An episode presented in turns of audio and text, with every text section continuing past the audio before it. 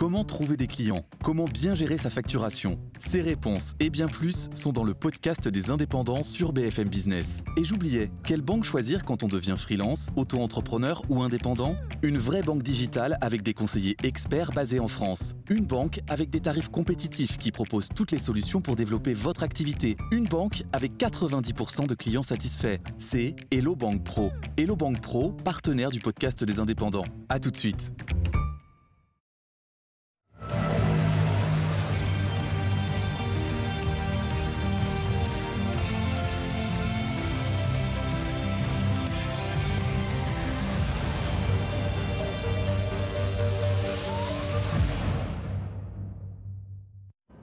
C'est une colère qui monte depuis plusieurs mois. Faible rémunération, manque d'attractivité de la profession euh, par des conditions de travail dégradées, réforme de la profession qui passe mal.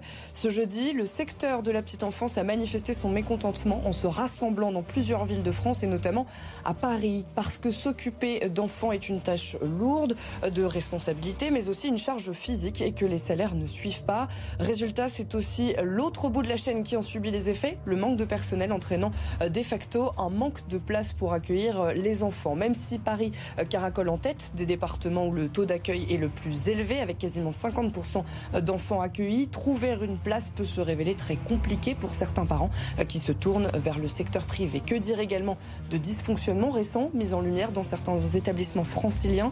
Est-ce dû là aussi à un manque de personnel? Faut-il accueillir, comme le demande l'État dans sa réforme, du personnel moins qualifié pour pallier le manque d'attractivité de la profession? Pour en avec nous, Céline Hervieux, euh, conseillère déléguée à la petite enfance à la ville de Paris, et Nawel Alkex, secrétaire général à la CGT Petite Enfance 75, euh, Île-de-France Politique. C'est parti.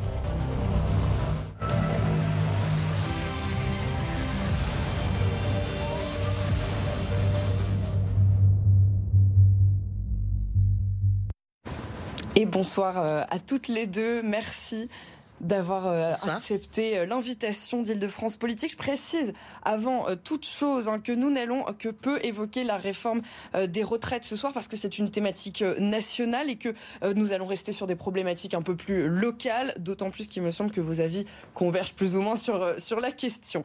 Ce jeudi, les professionnels de la petite enfance étaient donc en grève. Ils se sont rassemblés à Paris à l'appel du syndicat national des professionnels de la, de la petite enfance, également de la, de la CGT Petite Enfance enfance 75, euh, oui. oui, oui, oui, on a appelé également euh, au rassemblement donc, de ce matin de 11h à 14h, euh, suivi de la manifestation. Et, et pour nous, forcément, puisque c'est quand même un appel à la base de la fédération CGT des services publics et qui, qui, qui, réunit les médico-sociaux, les animateurs, les assistantes maternelles, les assistantes sociales, enfin familiales, pardon, tout ce, tout ce monde professionnel. Tout, ce monde-là. Euh, les revendications, euh, finalement, portaient euh, sur la revalorisation des salaires. Est-ce que vous pourriez nous expliquer un petit peu pourquoi? Alors, il y a plein de raisons. Moi, je vais vous donner mon exemple. J'ai 27 ans et 5 mois d'ancienneté à la ville de Paris et je suis payée aujourd'hui 2000, euh, je vous dis pas de bêtises, 2032 euros. Euh, oui, oui, oui, oui, oui, comme ça, il n'y a pas de malentendu, puis c'est public après tout. Hein. 2032 euros 16 centimes brut, traitement brut. Donc, euh, avec les responsabilités que ça demande en tant qu'auxiliaire de périculture, et, et, très clairement, oui, il n'est pas attractif, vous l'avez dit dans votre introduction. On, voit, on voit s'afficher à l'écran la rémunération brute en début de, de carrière, Céline Hervieux, proposée par la ville de Paris, 2060 euros en début de carrière, mais on voit que du coup, ça a du mal à évoluer euh, au, fur et à mesure de la carrière? Alors effectivement, les agents qui travaillent dans les crèches municipales à Paris, donc qui est un service public, sont fonctionnaires de collectivités territoriales. Donc ils sont euh, euh, rattachés à une grille hein, de rémunération qui est effectivement celle de, fonctionnaires, donc euh, qui évolue quand même dans le parcours de carrière. Il se trouve qu'à Paris, on fait partie de ces collectivités qui ont investi quand même massivement dans le secteur de la petite enfance pour ouvrir un certain nombre de places de crèches et accompagner l'amélioration des conditions de travail pour nos professionnels. Et ça passe évidemment par un niveau de rémunération qui en réalité est supérieur à ce que vous pouvez retrouver retrouver dans d'autres collectivités en France, puisque une auxiliaire de puériculture, j'ai une parce que c'est un métier qui est majoritairement féminin, comme on le sait, en début de carrière, dans d'autres dans d'autres régions de France, elle peut toucher en moyenne entre 1600 et 1700 euros brut. Hein. Donc on voit bien que dans la collectivité parisienne, il y a quand même un effort qui est fait au niveau de la rémunération. Et puis il y a d'autres avantages en termes de repos, de congés, qui sont bénéfiques pour les agents. Et c'est effectivement très important, mais j'entends que c'est encore insuffisant. Mais on voit dans, aussi dans le cas de, de Dawel Alkex que finalement, euh, même au bout de 27 ans de carrière, ça n'évolue pas tant que ça. Alors effectivement, peut-être que les, rémunérations euh, dans le temps ont évolué. Donc aujourd'hui, on sait qu'on a besoin d'être attractif. C'est une priorité pour la ville de Paris. Donc on part sur des niveaux de rémunération qui sont supérieurs. Peut-être que Madame Alkex effectivement a intégré euh, la ville de Paris de façon plus plus ancienne. cela dit, je pense que son ancienneté doit être quand même pris en compte dans sa rémunération in fine. Alors ce sont les, municipalités qui, rémunèrent le, personnel dans, les crèches. Comment est-ce que ça fonctionne? Est-ce que vous pourriez nous, indiquer un petit peu le, fonctionnement de, ces crèches euh, parisiennes? Tout à fait. Alors à Paris, il faut savoir, pour corriger un petit peu le chiffre que vous donniez tout à l'heure, aujourd'hui on a à peu près 40 000 places de crèches à Paris et donc 80% euh, des Parisiens, des petits Parisiens, ont accès à un mode de garde. Dans ce mode de garde, il peut y avoir de l'accueil individuel ou de l'accueil collectif. Mais on est quand même sur un ratio, vous parliez de 50%, c'est 60% en crèche en accueil collectif. Donc on a vraiment bien progressé. Euh, au niveau de la, de la gestion euh, financière, en fait, c'est un effort euh, politique et budgétaire qui est très très conséquent pour la ville de Paris, mais c'est aussi un choix politique de déployer un service public donc accessible pour l'ensemble des familles, même si on doit continuer évidemment de, s'améliorer. mais on a aujourd'hui un territoire parisien qui est quand même très bien maillé, si on peut dire, de façon assez équilibrée quand même sur le territoire en nombre de places de crèches. On a à peu près plus de 800 établissements qui sont financés par la ville de Paris directement. 836, je crois qu'on avait le. Exactement, voilà, entre les crèches municipales en régie et des crèches associatives que nous subventionnons.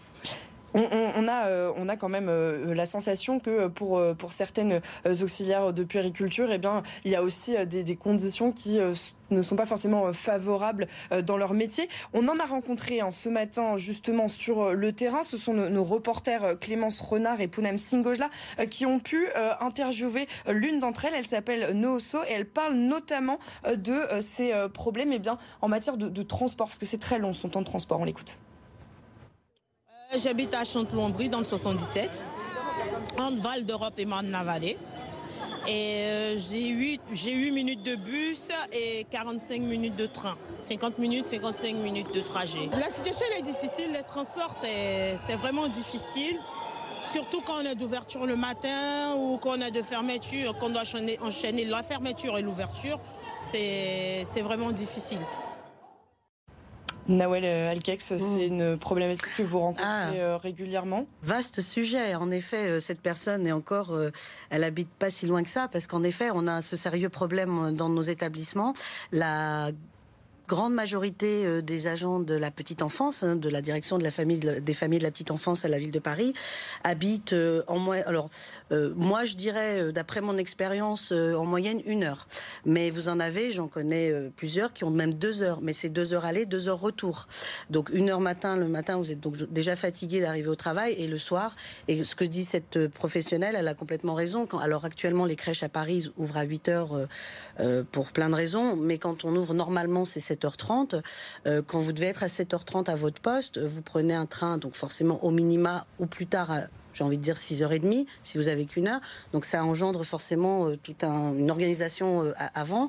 Et le soir, pareil, on a des collègues, quand on, ferme les établissements à 18h30, voire 18h45, parce qu'il y a des, arrondissements dans Paris qui s'organisent comme ça, euh, eh bien, elles ne sont pas arrivées avant 21h, 20h30, 21h chez, elles. Donc c'est très compliqué d'associer la vie privée, c'est-à-dire d'aller s'occuper des petits Parisiens, le choix que nous avons fait et pour lequel on est complètement, enfin, on adhère complètement à ça, mais pour s'occuper de ses propres enfants après, c'est très très compliqué. Mais parce que vous n'avez pas forcément les moyens de vous loger à Paris? Alors moi, j'ai la chance d'habiter à Paris, mais j'ai bataillé pour.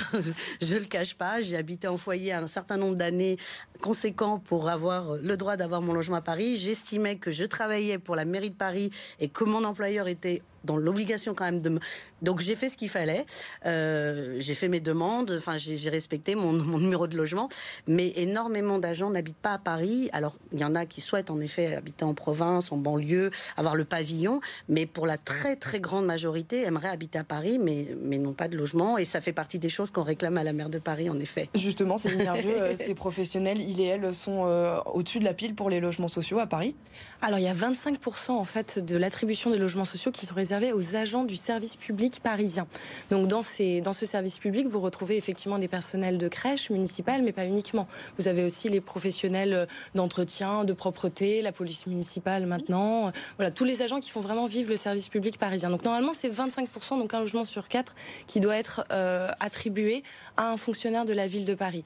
la question, c'est qu'effectivement, aujourd'hui, on a une volonté politique aussi très forte sur cette question du logement, mais malheureusement, euh, les résultats sont là. On a effectivement une, offre qui est inférieure aujourd'hui à la demande. Et euh, donc, c'est effectivement une bataille, une bataille euh, à mener vis-à-vis des bailleurs sociaux aussi, pour essayer d'inciter au niveau des mairies d'arrondissement aussi à attribuer un maximum de logements à des fonctionnaires de la ville de Paris qui travaillent au quotidien pour les Parisiens. On va faire un, état des lieux justement euh, sur cette rentrée 2022 hein, qui a été euh, un petit peu compliquée. Hein, cette rentrée 2022, elle a été marquée euh, par une impossibilité d'ouvrir certaines places en, crèche. On parle de 6000 places qui ont été gelées. Les, berceaux existaient, mais la ville a manqué de bras. Oui, absolument. Euh, on avait effectivement fin 2022 10% à peu près de nos, de nos places qui étaient euh, gelées en raison du manque de personnel. Ce que je vous disais tout à l'heure sur l'attractivité euh, d'une commune comme Paris pour travailler en tant que en tant qu'auxiliaire par exemple de puériculture, malheureusement ça ne suffit pas et on subit un contexte qui est nationalement défavorable hein, et une pénurie donc de professionnels qui cherchent parfois effectivement soit à se rapprocher de chez elles, en l'occurrence quand elles ne vivent pas à Paris, et puis des métiers qui malgré tout sont très exigeants psychologiquement, physiquement, euh, et on a un déficit d'attractivité, y compris sur les inscriptions dans les instituts de formation. C'est ça qui pose vraiment question et c'est là qu'on attend un soutien de l'État puisque vous le disiez, en fait, ce sont les collectivités qui portent toute la charge budgétaire euh, et en réalité, sans les communes, on n'aurait pas de place en crèche. Or, c'est un enjeu majeur. Euh, le service public de la petite enfance, c'est un enjeu d'égalité entre femmes et hommes. C'est un enjeu pour les enfants qui sont accueillis. Donc, c'est extrêmement important et on attend un soutien plus affirmé de l'État dans ce sens. Mais en attendant, justement, l'État a pris une réforme qui eh bien, proposait justement euh, de pouvoir former au sein même des crèches euh, des euh, personnes qui ont fait un CAP euh, petite enfance. Pourquoi ça ne va pas au moins comme mesure temporaire? Bah écoutez, c'est pas du tout le même diplôme en fait. CAP petite enfance est un, une certification qui englobe plein de choses, qui englobe certes de travailler auprès de l'enfant, mais aussi de ce qui de ce qui entoure l'enfant, donc l'hygiène autour de l'enfant, le, le, le, le, lavage du linge de l'enfant, enfin et ça, c'est si vous regardez sur la formation, il n'y a, a, pas assez d'heures par rapport à mon diplôme à moi d'état d'auxiliaire de périculture, où l'année que j'ai fait d'auxiliaire, euh, elle n'est que portée sur l'enfant, le développement de l'enfant, psychomoteur, euh, euh, psychique aussi. J'ai eu des cours avec des sages-femmes, avec des pédiatres. je suis censée savoir à quel âge les dents poussent. Ce qui n'est pas forcément le cas d'une CAP Petite France pas de leur faute, c'est simplement leur formation qui est, entre guillemets, de notre point de vue, pas la même que nous, elle, serait, elle est complémentaire, mais en aucun cas elles peuvent nous remplacer. Mais temporairement, en attendant justement que d'autres bah, personnes, vu... qu'il y ait un choc d'attractivité, euh, est-ce qu'il ne vaudrait pas mieux finalement former quelques personnes pour pouvoir euh, eh bien, vous assister au moins dans les crèches? Alors, nous, on veut bien qu'elles, au contraire, elles sont, il y en a qui sont déjà là, donc on, les accueille, on, les aide à se former, elles sont stagiaires, elles deviennent titulaires. Mais nous, ce qu'on demande à la maire de Paris, et la maire Vieux, on est d'accord là-dessus, vous le savez, on vous le dit à chaque, à chaque comité technique, prochain, ça sera CST euh, DFPE. Euh, euh, à chaque fois, nous, on réclame qu'elles soient formées très vite, en effet, qu'il y ait une école, ou en tout cas quelque chose qui forme les professionnels, donc ces, professionnels qui arriveront avec un sa petite enfance, à devenir auxiliaires de puériculture, euh, par la suite. Euh, bon, on nous a répondu que certaines ne souhaitaient pas être auxiliaires. On a du mal à le comprendre hein, parce qu'en général, si on fait un CAP petits enfants, c'est pour devenir un jour auxiliaire quand même euh, et, continuer éventuellement éducateur de jeunes enfants mhm. et puis même puricultrice aussi. Enfin, il y a vraiment des, métiers variés à la petite enfance et qui sont tous complémentaires les uns des autres. Mais euh, mais en fait, euh, le problème c'est qu'il n'y a pas, ça manque de formation. Comme me disait Madame Hervieux, en effet, la ville de Paris a essayé de mettre les moyens, met en avant la petite enfance. Hein, Hein, je dirais pas le contraire. Ça a commencé même avec Monsieur Delanoë dans mes souvenirs, hein, parce que je suis embauchée depuis très longtemps à la ville. Cela étant, l'enveloppe budgétaire n'est pas suffisante. Nous, nous, ce qui nous pose problème à la CGT, c'est les crèches associatives justement. Je vais, je vais, on va, juste écouter la, question de, de, Muriel. Elle a été rencontrée également par, par nos reporters ce matin sur, sur le terrain. Bonjour, Muriel, éducatrice de jeunes enfants euh, dans le 20e arrondissement de Paris. Euh, je souhaiterais euh, savoir ce que l'on peut faire pour que nos collègues et, et moi-même ne soyons pas seuls, en fait, sur certains temps, comme l'accueil du matin, l'accueil du soir et les temps de sieste, où, en fait, même si l'effectif est rempli sur la journée, on a des temps dans la journée où on est seul et on se retrouve des fois avec un nombre d'enfants important. Et donc, dans l'insécurité pour, pour nous-mêmes et pour les enfants. Céline Hervieux, comment on, répond à cette, à cette auxiliaire de puériculture Éducatrice. elle est éducatrice, effectivement.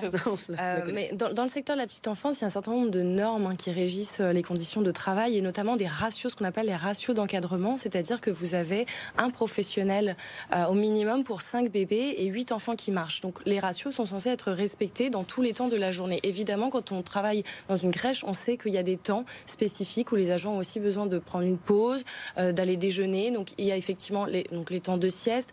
Normalement, l'organisation de l'équipe est censée être euh, organisé et constitué de, sorte à ce que les professionnels ne se retrouvent pas seuls avec euh, trop d'enfants. Donc, en l'occurrence, ça semble être le cas. Alors visiblement c'est le cas parce qu'effectivement il y a des situations de sous-effectifs hein, dans certains établissements parisiens, ça on ne, le nie pas, on sait que c'est une réalité.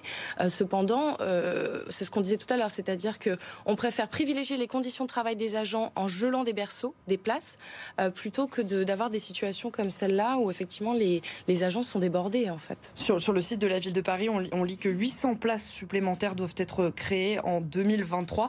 Déjà que 6000 places ont été gelées, comment, comment est-ce que Et ça oui, mais c'est un effort euh, c'est un effort conséquent qu'on doit faire. On travaille beaucoup avec la région Île-de-France sur la question des formations.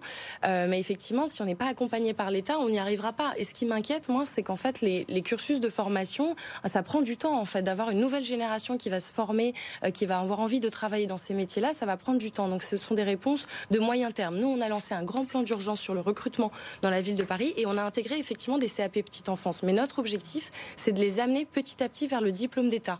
Aujourd'hui, ils sont recrutés en tant qu'assistants éducatif de la petite enfance. Donc c'est un statut qui est différent euh, de celui des auxiliaires. Euh, mais effectivement, c'est un soutien. On en a recruté près de 300 hein, depuis, euh, depuis qu'on a lancé cette politique-là. Donc on a élargi. Par contre, ce qu'on se refuse à faire, c'est de recruter des personnels non diplômés. Et ça, c'est le principe notamment de la réforme qui a été proposée par le gouvernement, d'amener des gens qui sont éloignés de l'emploi à travailler dans des établissements de petite enfance. Mais c'est vraiment méconnaître la réalité du travail de terrain et toutes les exigences requises pour travailler auprès des enfants. Bon, il est temps de, passer à notre focus avec notre journaliste politique Nicolas Dumas, journaliste donc pour la, la rédaction de BFM Paris Île-de-France. On y va tout de suite.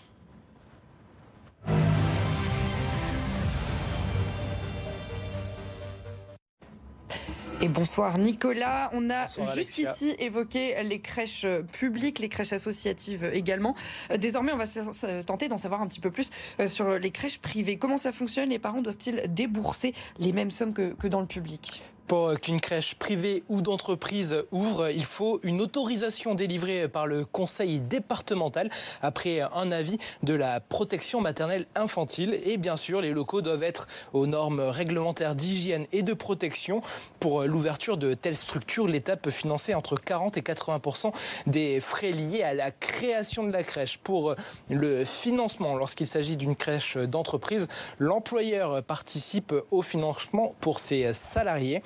Quand il s'agit d'une crèche privée, L'entreprise doit donner son accord euh, aux salariés pour la prise en charge. L'État lui peut apporter jusqu'à 60% des frais liés au fonctionnement. Ces crèches sont conventionnées avec la CAF qui euh, permet, avec une prestation de service unique qui permet de financer les frais de fonctionnement de la structure. C'est la signature d'une convention euh, qui permet aux parents d'avoir ce tarif réglementé de la CAF, des tarifs identiques à ceux d'une crèche municipale. Merci beaucoup euh, Nicolas donc pour euh, toutes ces précisions et on accueille sur ce plateau Hassan Abi. Bonsoir. Bonsoir.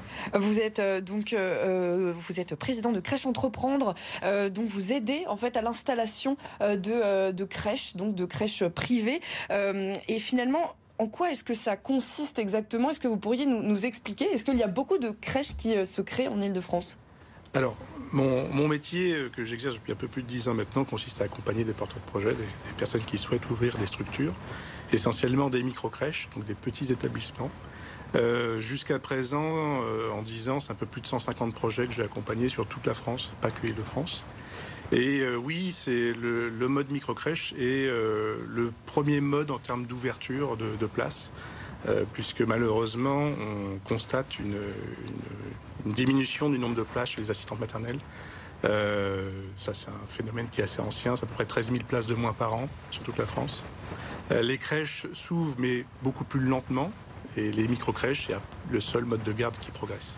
Alors, comment est-ce que vous décririez le, secteur de la petite enfance euh, aujourd'hui? Parce que euh, c'est vrai qu'on voit euh, que c'est parfois difficile de trouver une place en, crèche, notamment dans le secteur public. est-ce que c'est pour cela qu'il y a de plus en plus de, micro-crèches et de, structures privées? Alors, les, modèles privés, il faut faire un petit historique, il faut remonter dans le temps. Euh, il y a 20 ans, euh, le secteur public couvrait la quasi-totalité des places. Mhm. Euh, le secteur associatif a pris son envol et le secteur privé est venu assez tardivement, je dirais, ça fait 10-15 ans, pas plus. Aujourd'hui, 60% des places sont à gestion municipale, 25% à gestion associative et 15% à, gestion privée. Donc le privé représente pas la majorité des places, c'est même une minorité. Euh, les, difficultés euh, de création de places euh, pour les, municipalités viennent essentiellement du fait que bah, l'argent est dans le nerf de la guerre, les ressources ne sont pas là. J'ai entendu la conseillère qui demandait un coup de main de l'État. C'est évident. C'est évident qu'il manque de l'argent sur la table. L'État a, déjà affirmé qu'il allait injecter 2 millions d'euros en 2023 votre, votre réaction à ce chiffre Le budget de la DFP pour la ville de Paris, c'est 500 millions. Hein. Ah, euh, c'est vraiment une vaste blague. Si c'est pour au niveau national, il a, il a parlé de ça au niveau national, c'est vraiment euh, très très loin des besoins. Hein. Donc euh, effectivement, mais que ce soit en termes de création de places, mais surtout de rémunération et de valorisation salariale des, agents en fait.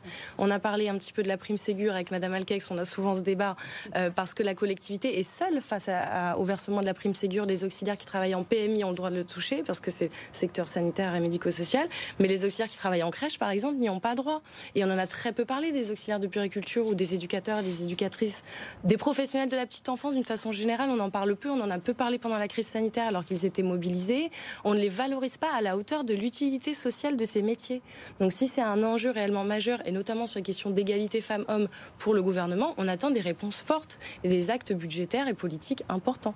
On va, on va parler euh, du, contrôle notamment parce que vous avez aussi euh, cette, euh, cette casquette, il me semble, assez nabi, notamment sur le contrôle des, crèches. Récemment, il y a plusieurs faits marquants qui se sont déroulés dans des crèches de notre région, à Limay, où un enfant a, échappé à la surveillance du personnel, à Aubervilliers, où le personnel d'une crèche est accusé de maltraitance, au Rincy, où les conditions d'accueil suscitent la polémique, notamment pour de l'insalubrité. Y a-t-il suffisamment de contrôle dans les crèches en Ile-de-France et à Paris aussi? Alors, les contrôles sont. enfin, les, crèches hein, sont, euh, euh, contrôlées par différentes euh, administrations. En premier lieu, les services de protection maternelle et infantile. Les services de protection maternelle et infantile, elles, subissent, comme n'importe quelle administration, des pénuries d'effectifs. Il n'y a pas assez de médecins de, de, protection maternelle et infantile. Est-ce que vous confirmez pour Paris? Ça fait partie des métiers, euh, ça peut faire partie des métiers en tension. Ce ne sont pas les principaux, mais ça, peut en faire partie. Oui, oui, oui, en effet. Euh, à tous les niveaux, hein, dans, tous les, dans tous les métiers, euh, c'est compliqué, en effet. Donc, oui. Donc, donc des pénuries de, personnel. La, la, solution qui a été proposée en termes d'expérimentation, c'est de déléguer une partie des missions des services de PMI au CAF. mais à charge au, CAF, voilà, mais à charge à la CAF de recruter ses propres effectifs. Donc il n'y a pas de transfert.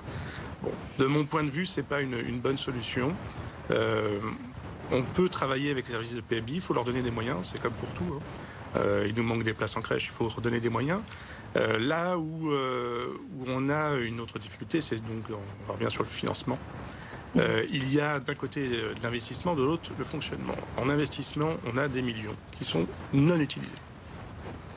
C'est-à-dire? Eh ben, C'est-à-dire que sur la période 2013-2018, euh, on a eu un reliquat de budget sur le Fonds national d'action sociale qui finançait la création de places en crèche, qui était excédentaire de 250 millions d'euros, non utilisés. D'accord. Donc du coup, c'est finalement de l'argent qui aurait pu être injecté dans le, pour le coup pendant le fonctionnement. Alors, L'État fonctionne comme ça. Vous avez des, comme toute administration, vous avez l'investissement et le fonctionnement. Et les mmh. deux ne sont pas tout à fait liés. Ce qui nous manque aujourd'hui, c'est du fonctionnement. On a besoin d'améliorer le système. On a euh, un système qui s'appelle la prestation de service unique, la PSU, qui euh, qui finance 90% des places en crèche, qu'elles soient publiques ou privées, hein, parce que le système est le même euh, dans, les deux. Et ce système de prestation de services unique est un système qui est structurellement déficitaire. C'est-à-dire que euh, la part famille plus l'aide de la CAF ne dépassera jamais les deux tiers euh, des dépenses de la structure. Donc il y a toujours un tiers à trouver. Alors quand c'est une municipalité, ben, elle y va de sa poche. Euh, quand c'est une crèche privée, elle va aller chercher euh, souvent des financements autres euh, avec des places entreprises. Mais le modèle ne permet pas d'être pérennisé. et c'est là-dessus où, effectivement, notamment les municipalités, hein, elles sont en recherche de financement parce que quand on doit payer un tiers de, dépenses d'une structure, ça, coûte très vite cher. Donc il y a un frein. Il y a un frein au fonctionnement. Y a-t-il des différences de, rémunération euh, justement de, des, auxiliaires de puricultrices, euh, de puriculture entre le secteur public et le secteur privé justement?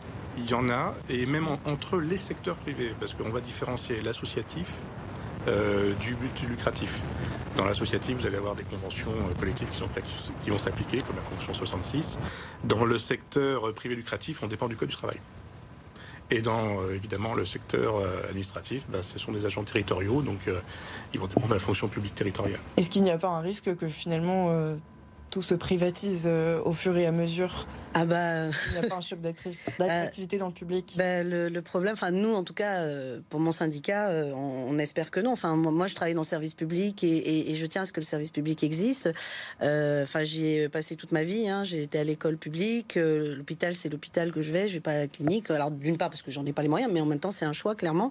mais mais nous on, on, espère que non évidemment. Mais euh, on fait tout pour euh, au niveau des professionnels dans les établissements euh, parce que quand même, sans vouloir être désagréable et choquer personne, quand vous parliez tout à l'heure d'incidents et différentes choses, celui que j'ai en mémoire qui a été le plus choquant, je crois que c'était une personne non diplômée justement du diplôme d'auxiliaire de périculture. Je ne sais pas si elle diplômée ne serait-ce que du CAP petite enfance, mais où il y a eu dans une, je ne sais pas si je peux nommer la, crèche, une marque, la People on Baby, il me semble, si je me trompe pas. Euh, qui euh, ou une professionnelle, enfin une personne qui s'occupait d'enfants, qui allait aussi bien en cuisine, je crois, qui s'occupait des enfants. Euh, enfin, un enfant était empoisonné quand même avec un, produit détergent, il me semble. Donc ça, c'est des choses qui, enfin, sincèrement, enfin en crèche, depuis que j'y travaille, j'ai jamais entendu une chose. Enfin en crèche municipale, j'ai jamais entendu une chose pareille. donc c'est nous, il y a quand même des instances. tout à l'heure, vous parliez de sécurité. Il y a des instances qui s'appelaient l'année dernière encore le CHSCT. Aujourd'hui, c'est le F3SCT. Euh, d'ailleurs, hier, on a eu une réunion. Euh, euh, pour, on, s'est réunis, mais pour le coup, c'est très surveillé. Alors voilà, il y a quand même des instances qui existent et qui sont là pour faire que les choses se passent bien. En, deux mots, parce qu'on est pris par le temps à Senabi, finalement, y a-t-il ces mêmes contrôles finalement dans le, dans le secteur privé? Des, des contrôles aussi Les contrôles sont plus, sont plus forts dans le privé que dans le secteur public. D'une part, parce que dans le secteur public, une crèche municipale n'a pas euh, d'autorisation à avoir du département, c'est qu'un avis. Mhm. Euh, dans le secteur privé, vous êtes soumis à l'autorisation, contrôle des PMI, contrôle des services vétérinaires. Enfin, il y a beaucoup de contrôles. Hein. Les crèches, c'est pas un endroit où on fait euh, ce qu'on veut. Mhm. Ça reste assez contrôlé ça reste assez contrôlé. Ce sera le mot de la fin parce que nous sommes effectivement pris par le temps. Merci beaucoup à tous les trois d'avoir euh, participé à ce numéro euh, d'Île-de-France euh, Politique. Si je vous comprends bien, le secteur doit faire sa révolution bien avec plus d'argent de, de l'État. C'est toujours un petit peu la conclusion de cette émission. Merci donc d'avoir participé. L'information continue sur BFM Paris Île-de-France. Merci.